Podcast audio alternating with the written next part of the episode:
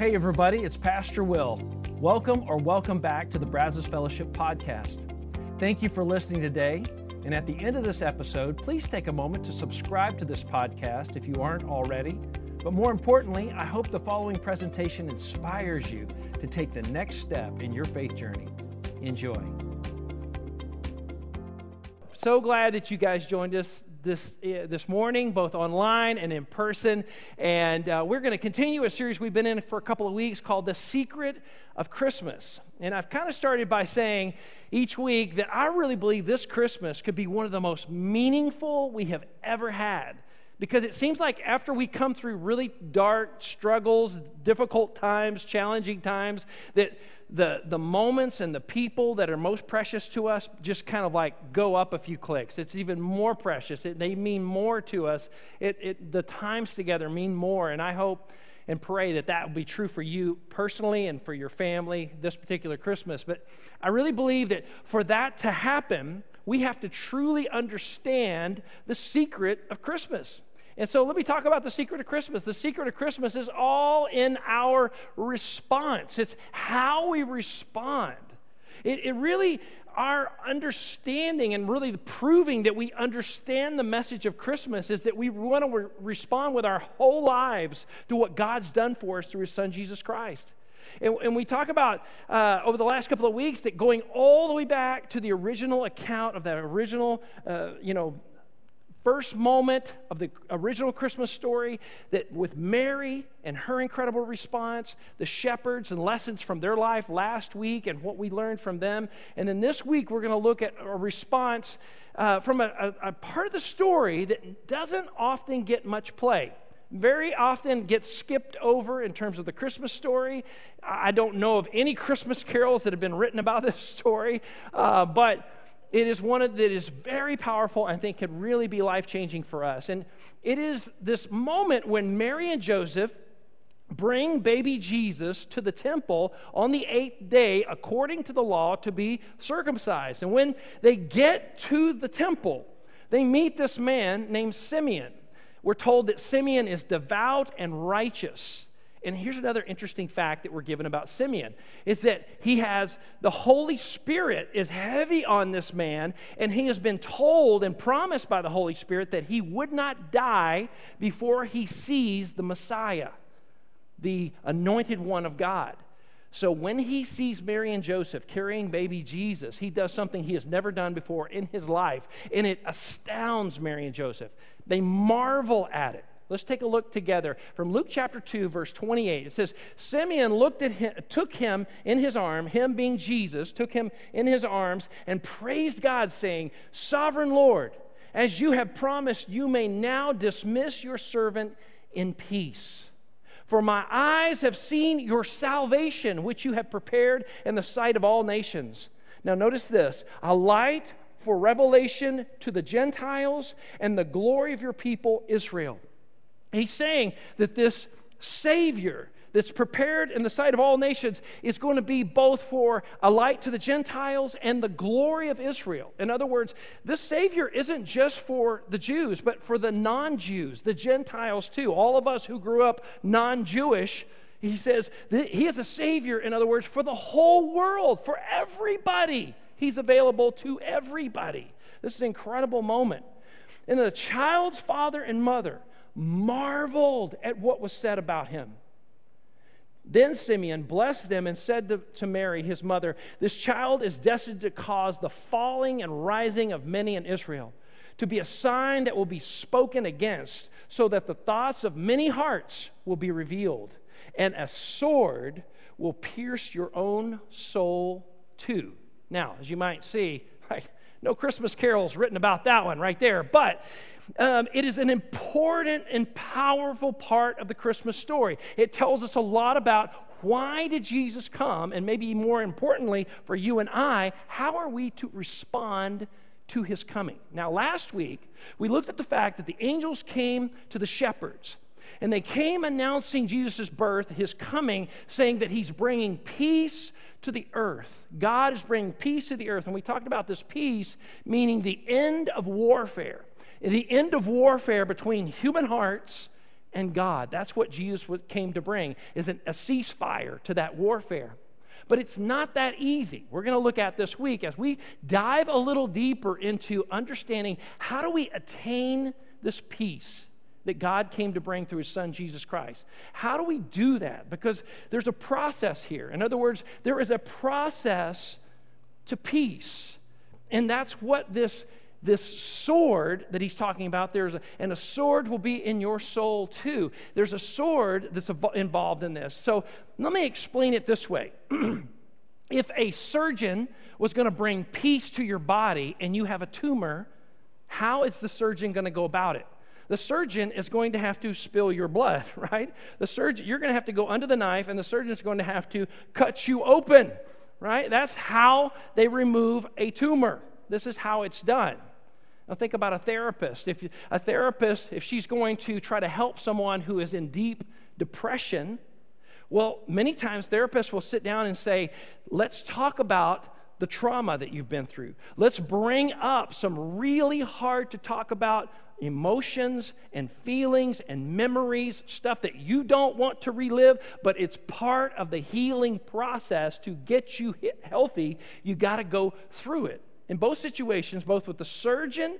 and with the therapist, oftentimes they got to make you feel worse before you feel better. You know, they've got to take you through a process to get your body to a place of peace or that you get to a place of health through this process. And I tell you that to say that this very much, in a beautiful way, symbolizes what the sword of Jesus is all about.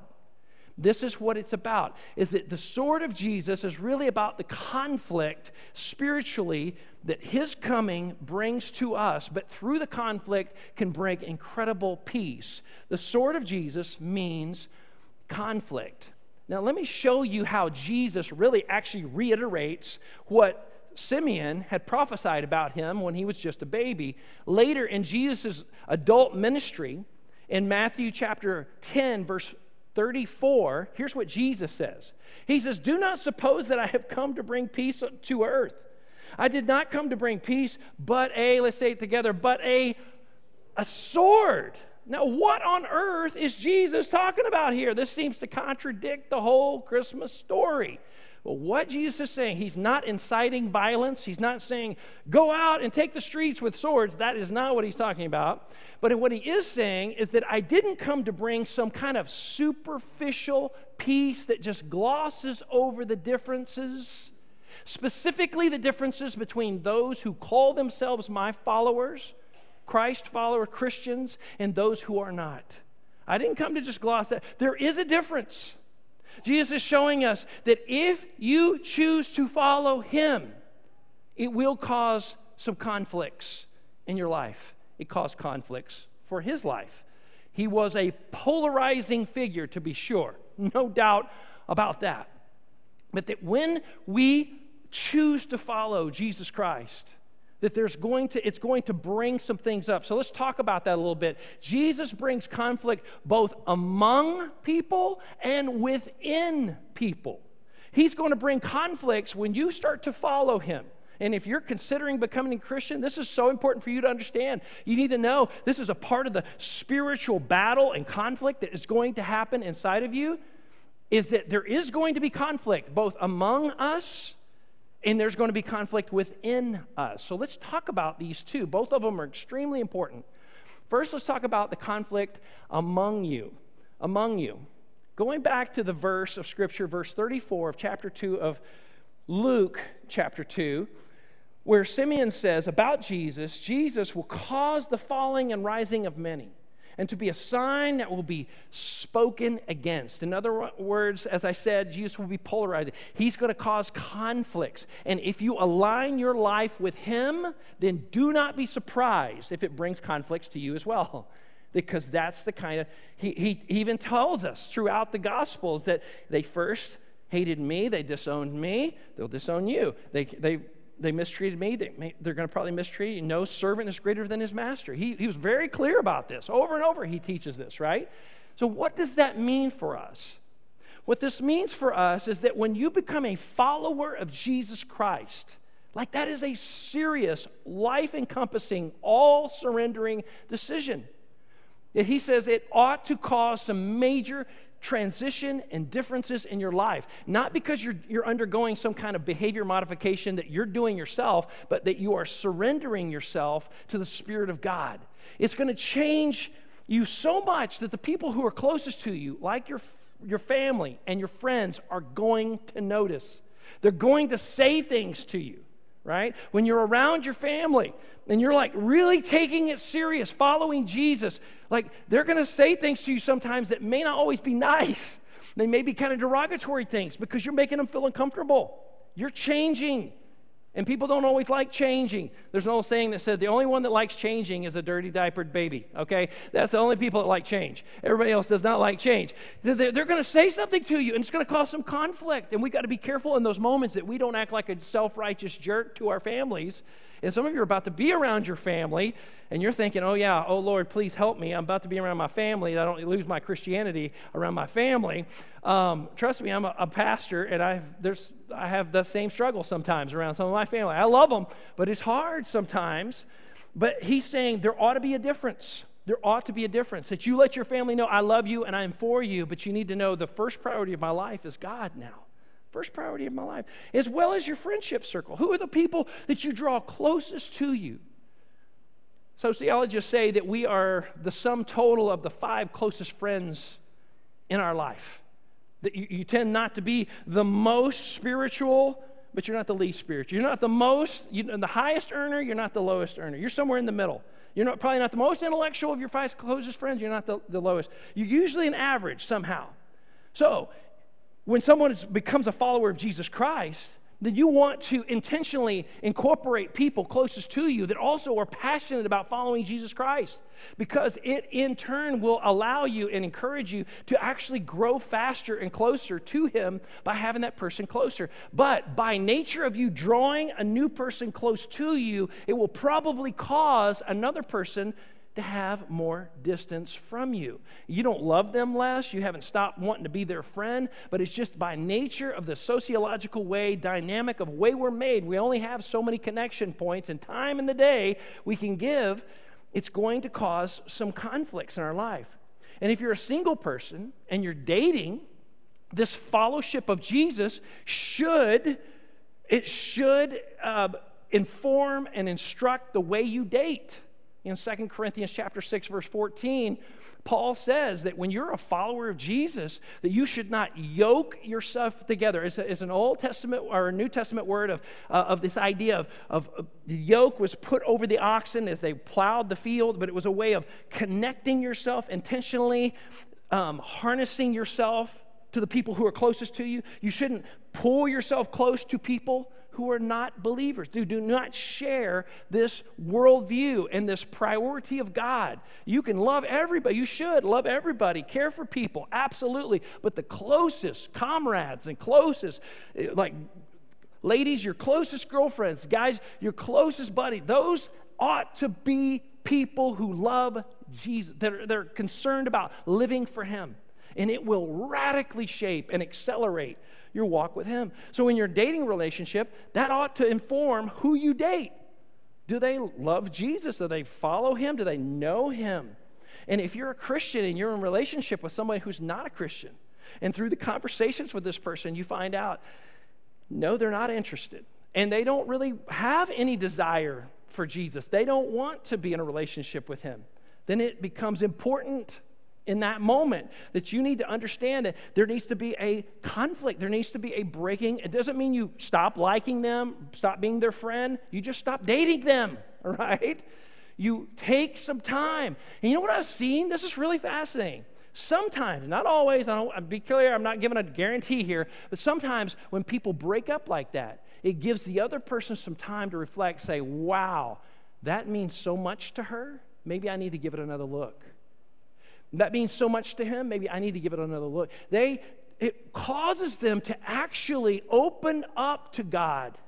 Now, sometimes it can cause bitterness and they turn their back, and I get that. It happens sometimes. But many times, sometimes, I've seen people actually open up and start their own personal relationship with the Lord. And later, those two people might get back together. Now, it doesn't always happen like that, but sometimes it does. But there needs to be a sense in which I'm choosing this because I see and understand the gospel of Jesus for me, and not I'm trying to do this to please you. You see, there's a difference there. And so, this is important that when you start walking with Jesus, there, there's going to be times it's going to cause conflicts, not just in family and friends, but even in the workplace. When you become a follower of Jesus Christ, you ought to be seen as somebody different in the work environment, pardon me, than maybe you did before. That you are a person of integrity, honesty, especially if you're in a line of work where you do sales. That you are not willing to be dishonest in order to gain a profit. You're not willing to sacrifice your faith in Jesus for money, right? We're not willing to do that. We're going to be honest. We're going to be brutally honest. We're going to be people of integrity.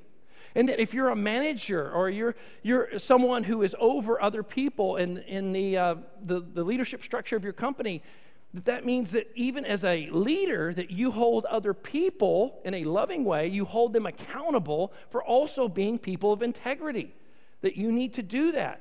And that we are going to tell the truth and we're going to do the right thing and we're going to be honest right and when you do that you're probably going to get some pushback from other people you may get chastised by some other people, but do not respond to them, you know, with an argumentative, you know, in your face, self righteous, judgmental. No.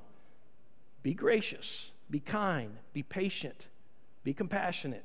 And, and don't let your lack of Christian behavior be the thing that people start um, being frustrated with your life, but that it is because you represent Him well. There's times where you're going to need to stand up. I've had people before throughout our 15 years here at Brazos Fellowship that have had situations where they said, you know what, I've, I just realized I need to start praying for a new job because as I'm trying to live this out, this environment is very toxic to me trying to live out my Christianity here at this particular job.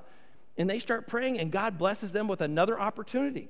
Now, sometimes that opportunity might be less money a little bit, but it's like, am I willing to sacrifice my walk and my priority of God for a, a, little bit of money? Sometimes you need to be in another place where He can bless you and help you flourish. That you might, there might be a sacrifice involved. There's going to be a conflict, in other words, involved. There's going to be times where we're going to have to be willing to step up and say, look, I realize not everybody's on board with this, but this is what I've been called to. This is what it means for me to follow my Lord. And when we do that, sometimes it's going to bring conflict. Sometimes it's going to cause people to part ways with us. I love this line. I came across it this week talking about the Christmas story that Jesus' manger at Christmas shows us that if you live like Jesus, there won't be room for you in a lot of inns. Isn't that good? It wasn't for Jesus, it won't be for you at times. That there's going to be times where there will be conflict. And when we go back and look at the environment, kind of the society in which Jesus was born and his followers lived, this first century Roman polytheistic society. And that's what it was. That literally almost every family had their own set of gods that they would worship in this Roman culture. Now, they worshiped Nero as well, but they would worship lots of different gods. So, in this polytheistic society, Christianity comes along and it was seen as very suspicious because it was so exclusive. These Christians were saying, no, no, no, Jesus is the Son of God. He claimed that he was going to raise from the dead, and then he did it. We all saw it. There's like lots of evidence, and it really happened. So they start following and worshiping Jesus, not as a God, but as the God. And they were the first to say, listen, and to worship any other God is the sin of idolatry. That you don't worship him, and you you you you have to, if you have anything else in the place of him or next to him, that's a sin. Can you see how holding that kind of a worldview, that kind of a faith, put them on a collision course with, in conflict with every other person in that polytheistic society? Oh my goodness. Historians explain, and this happened all the time to Christians because of their faith, they were cut out of inheritance.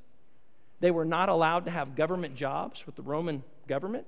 They were cut out of some of the very best business deals in the city because they were not allowed in those relationships with the certain people that ran those deals. And that often they were physically abused and even imprisoned because of their faith. This is a part of our story as followers of Jesus Christ. It's important for us to remember that right down to this day that our faith in Jesus will cause, not maybe, will cause, and has and is causing right now, sometimes people exclusion, and, and it causes people to be. Um, uh, pushed aside and to, to be overlooked because of their faith and it's going to cause conflicts. And it's like Jesus is saying, don't think that's weird. Don't think it's weird because it's always been with us. He promised it would be with us. It's part of the sword that Jesus came to bring. It's part of the conflict that will happen between your heart and the world that we live in, that we're in the world but not of it, it is going to create a conflict. But what's beautiful is that Jesus reminds us that even in all of this, He came to bring us peace, and we can still have it, even in the middle of this conflict sometimes. That in John chapter 16, verse 33, he says that I have spoken these things, and he was preparing them for the cross and all that was going to come. It's going to be difficult. You're going to go through hard times. He says, I've told you these things so that you may have my peace because in this world, you will have trouble. You're going to have conflict. Jesus promised it, tribulation. You bet on it. But take heart, for I have overcome the world. You surrender to me, you follow me, and I will make sure that whatever it is that you're coming up against, it's coming up against your faith. If God is for us, who can be against us? Jesus says that's for real. All things are possible with Him who gives us strength. We can do it. Hold fast to Him. Don't give up. There will be conflicts among you, but hold fast to Him. Surrender to Him through the process. So, the, not just conflicts among us, but also conflicts within us. In Luke 2:35, going back to this last statement of Simeon, he says, "And a sword will pierce your own soul too." In other words, that God's peace only comes after the conflict of, uh, of repentance is resolved. God's peace, let me say it again God's peace only comes to our heart after the conflict of repentance is settled. So when I talk about repentance, think about it like this it's like pouring antiseptic on an open wound on your arm, right? Antiseptic does two things, doesn't it? It stings, but it heals, right? It stings, but it heals. Let's say that together. It stings, but it heals. That's what repentance does for us. That's why he compares it to a sword. It, it stings, but it heals. It, repentance causes us to admit things we don't want to admit. It causes us to acknowledge things in ourselves we do not want to acknowledge sin and weakness that we have, susceptibility to certain temptations we don't want to admit because it puts us in direct conflict with our pride and our self righteousness. We want to say, I'm not that bad. I know a lot of people that are way worse than me, God, and we want to start coming to our own defense and comparing ourselves. That's not repentance but it's in us to try to defend, defend, and make ourselves look better. But repentance is like, God, I got no good answer other than I choose sinful things sometimes. And I, I just, I'm asking for your forgiveness. It's coming to Him. It's like finally understanding the only way to God's peace of forgiveness through Jesus is through repentance, of laying it down, and saying, I'm not going to fight with you anymore. I'm going to I'm going to lay it at your feet. I'm going to trust you. And what's beautiful is that this is something that is taught and spoken about repeatedly all throughout the Old Testament. The Apostle Paul in Romans 6, 7, and 8, all three of these chapters, he talks about this repeatedly the idea that we have this old self and we have a new self inside of every believer right? And if you're considering becoming a Christian, you need to know this is a part of that spiritual warfare that's going to happen. The conflict on the inside, the conflict within us. This old self is constantly saying, Come on, Will, be your own master, call your own shots. You're a grown man. You can do whatever you want. Spend your money however you want. Spend your time however you want. Go wherever you want on the internet. Watch whatever you want. Do whatever you want. Make yourself happy, right? Old self. That's what the old self's saying. New self, the new self in Christ that is desires to follow the leadership of the Holy Spirit is saying the only way to true inner peace is full surrender to God, giving our whole self, all that we are, to Him. All that we are, loving God with what did Jesus say? Our heart, mind, soul, strength, everything. He wasn't trying to take away the fun, He wasn't trying to restrict us, He was trying to release us. He was trying to create a breakthrough. You want to know true peace? Finally, once and for all, give yourself completely to God. You will finally come alive like you were created to be. You will finally experience who you were designed by God to be. It will not happen any other way. It will not happen any other way. Until we come to the place where that fight between old self and new self, and it's a showdown, it's ugly. There is going to be a street fight inside. Maybe it's going on right now. Ugly fight over and over and over. Remember this old story about grandfather talking to his grandson, explaining that inside every person there is this black dog and there is this white dog. This black dog represents sinfulness and hatred and jealousy and anger and violence. And the white dog is mercy and forgiveness and kindness, generosity, compassion. And he says, Well, and these dogs are fighting all the time. Well, Grandpa, which one? Which one is going to win? He says, Whichever one you feed. That's the one that wins. And there's finally needs to be a point, if you want to break through with peace, that you are willing from the depths of your soul, the best that you can, to express through prayer to God the same thing that Jesus said right before the cross in Matthew 26 39. I want your will. I want your will to be done, not mine. I want your will, God, in this relationship, not mine. I want your will in this, this career path, not mine. I want your will in my family, with this marriage, not mine. Are you willing to do that? Because when we finally are willing to do that, that's when you break through to peace and it goes deeper than it ever has before in our lives. And I bet there's a place in your life right now where God's saying, I wish so badly you would say that to me. Your will, not mine. I'm trusting you. This scares me to death, God. I don't know how this is going to turn out. So frustrating. It's, it's unknown to me, it's uncertain, but I'm trusting you. Your will, not mine. Where's he asking you to pray that? Where's he asking you to say that right now? You see, Simeon's warning to us as Christians, as followers of Jesus, is that conflict absolutely will happen in this life. It is a part of the process to peace. And even before he said this, and at the time he said this, he didn't even know how true that was going to be because what he is saying there, ladies and gentlemen, is echoed. It is, it is brought to true full color, HD color in the cross of Jesus Christ. Think about it. He brings the salvation to all the world before the nations, the light to the Gentiles, and the glory of the nation of Israel. He does it through the cross.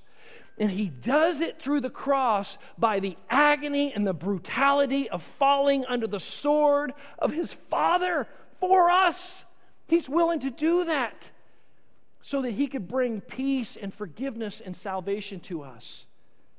And he was simply fulfilling what God had started all throughout the Old Testament. Anytime there was atonement for the sin of the nation of Israel, a substitutionary animal was brought to the tabernacle, to the temple, and it came under the sword, under the knife. Its blood was spilled. It was a sacrificial animal, and its blood was an atonement, a payment for the sins of the people. And when Jesus came on the scene, the first thing that we see John the Baptist, his cousin, say about him Behold, the Lamb of God who takes away the sin of the world. That Jesus became that lamb, that sacrificial animal for us, for our sin. Jesus went under the knife or the sword of God for us. And we see that sword mirrored all throughout the Old Testament, all the way back to Genesis 3 when the original sin happened between Adam and Eve. They were cast out of Eden. And remember, they were not allowed to go back into the Eden to eat of the, the tree of fruit of good and evil because it gave them eternal life. They couldn't have eternal. They had sin now, and God says, no more, right? And how did He keep them from going? He put an angel and a flaming sword was put in his place for a period of time. And now we see Jesus falling under that same sword for you and I. In the prophecy of Isaiah, chapter 53, verse 8, so beautiful, so powerful, where he said this, if we read the highlighted words together, for he, he being Jesus, he was cut off from the land of the living. For the transgressions of my people, he was punished. Was cut off. This was 700 years before Jesus was ever even born. This was prophesied, and Jesus fulfilled that. The sword of God came down upon him so that you and I could be free. We could know his peace. Jesus dealt with conflict externally and internally for us it only makes sense that as his followers, there's going to be a certain degree, not nearly to the degree he had, but just a small fraction, there's going to be some conflict for us externally and internally, among us and within us. It's going to happen. It's part of the walk. It's part of what draws us closer to him. It's what causes us to trust him more through really hard, valley of the shadow of death kind of moments. He uses all of it to draw us closer to him. So, my question for you to be really thinking about right now where is the sword of Jesus causing you conflicts today? Maybe it's external, maybe it's internal. Maybe, God, there, there's some conflicts within your family that you need to deal with. You need to ask for, for forgiveness.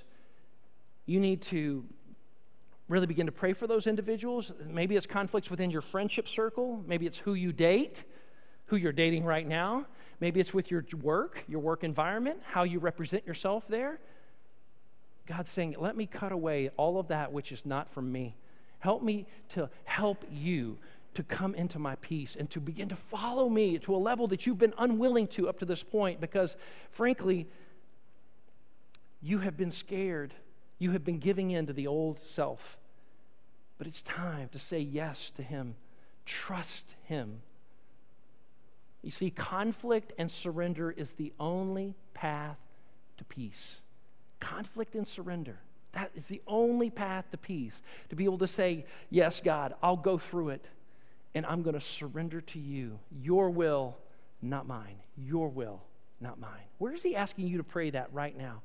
Where that sword, you're feeling it right now internally, something you need to admit, acknowledge, confess, or something in your life with someone that's been scaring you, frustrating you, and you are tempted to sacrifice your Christian faith, or maybe you already have, for the sake of not offending or hurting or making uncomfortable someone else, but there is a point where you need to step up and say, No, no more. No longer am I going to do that. I'm going to do it graciously. I'm going to do it kind. I'm going to do it compassionately, but I'm going to start speaking up. I'm going to start doing the right thing. I'm going to start being a person of integrity and speaking honest truth. I'm going to stop gossiping about people. I'm going to stop hurting. I'm going to stop living for the old self, simply. Here's the prayer of application I'm asking you to pray today. It's simply this Jesus, I surrender to you all my conflicts, both internal and external. I want the peace that comes only through letting your sword cut away that which is not from you. Where does He want to do that in your life right now? Where is He saying, please, come on, don't do this another Christmas. Don't do this another day. Trust me. Trust me.